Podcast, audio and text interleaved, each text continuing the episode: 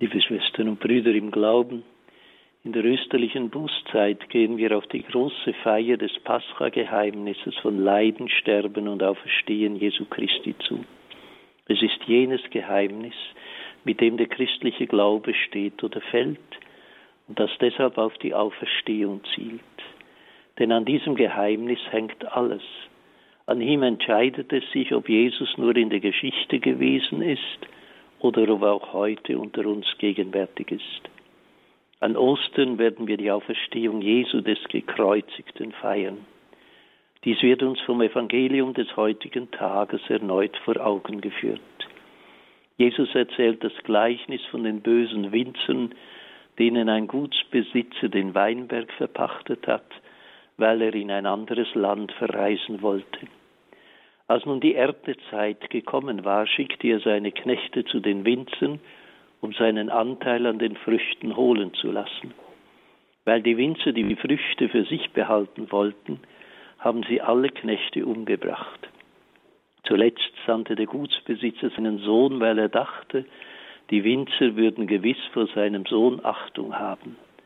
Da sie in ihm aber den Erben erblickten, haben sie ihn umgebracht, um seinen Besitz zu erben. In der Sprache eines Gleichnisses weist Jesus damit auf sein eigenes Schicksal hin.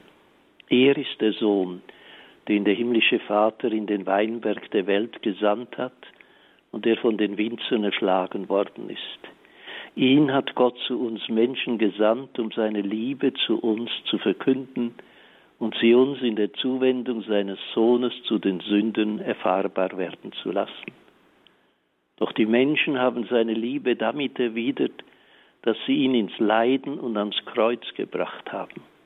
Am Kreuz aber hat Jesus die Gewalt, die Menschen ihm angetan haben, keineswegs mit Gegengewalt und Rache beantwortet. Er hat sie vielmehr von innen her in einen Akt der Hingabe für uns Menschen, in einen Akt der Liebe umgewandelt. Die einzige Rache, die Jesus kennt, ist das Kreuz, kategorisches Nein zur Gewalt und Liebe bis zum Ende.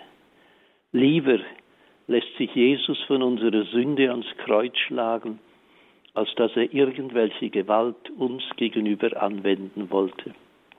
Jesus Christus ist der gute Hirte, der selbst dann nicht von der liebenswürdigen Suche nach den Verlorenen ablässt, wenn die bösen Mächte in den Menschen vollend brennen und den guten Hirten selbst tödlich treffen. Am Kreuz ist Jesus Christus, der gute Hirte, selbst Lamm geworden und hat sich auf die Seite der geschundenen Lämme gestellt und sie erlöst. Damit wird uns vollends nahegebracht, dass Kreuz und Liebe keinen Gegensatz darstellen, sondern im Innersten zusammengehören und die christliche Botschaft vom Kreuz eindeutig eine Botschaft von Liebe und Erlösung ist.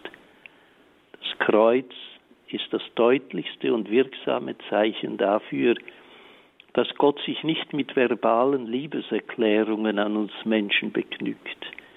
Er hat am Kreuz seines Sohnes vielmehr einen hohen Preis für seine Liebe bezahlt, indem er sein Herzblut für uns Menschen investiert und uns erlöst hat. Seine Liebe zeigt sich nirgendwo so konkret und hautnah wie am Kreuz Jesu. Am Kreuz wird damit sichtbar, dass wahre Liebe nicht ohne Investition des eigenen Lebens zugunsten der anderen sein kann. Und es kommt an den Tag, was der christliche Glaube unter Opfer versteht. Das wahre Opfer Jesu Christi besteht nicht mehr in der Opferung von Tieren und Sachen für Gott, sondern in der Selbstgabe des Sohnes an den Vater für uns Menschen. Jesus hat nicht irgendetwas, Tieropfer und Sachopfer dargebracht, sondern sich selbst. Für dieses kostbare Geschenk können wir nie genug dankbar sein. Die österliche Bußzeit lädt uns ein, dieses Geheimnis zu bedenken und in unserem Leben zu verinnerlichen. Dann versteht es sich auch für uns von selbst, dass es nicht genügen kann, dass wir in der Fastenzeit bestimmte Opfer bringen, wie wichtig und schön diese auch sind. Jesus aber erwartet von uns, dass auch wir uns ihm ganz geben, dass wir jene Liebe, die er uns schenkt, mit unserer Liebe zurückschenken. Das heißt, unser Leben eucharistieren. Denn in der Feier der Eucharistie begegnen wir am tiefsten der Gegenwart der Kreuzesliebe des Herrn und sind berufen, selbst eine lebendige Opfergabe in Christus zu werden, zum Lob der Herrlichkeit des dreieinen Gottes. Der Herr sei mit euch. Und mit deinem Geiste. Der Name des Herrn sei gepriesen. Von nun an bis in Ewigkeit. Unsere Hilfe ist im Namen des Herrn. Der Himmel und Erde erschaffen hat. Der lebendige und gütige Gott stärke euren Glauben an seine unbeirrbare Treue er belebe eure Hoffnung auf das verheißene Leben in Fülle und er befähige euch zu selbstloser Liebe. So segne und behüte euch der lebendige, gütige und dreieine Gott, der Vater, der Sohn und der Heilige Geist. Amen. Gelobt sei Jesus Christus. In Ewigkeit. Amen.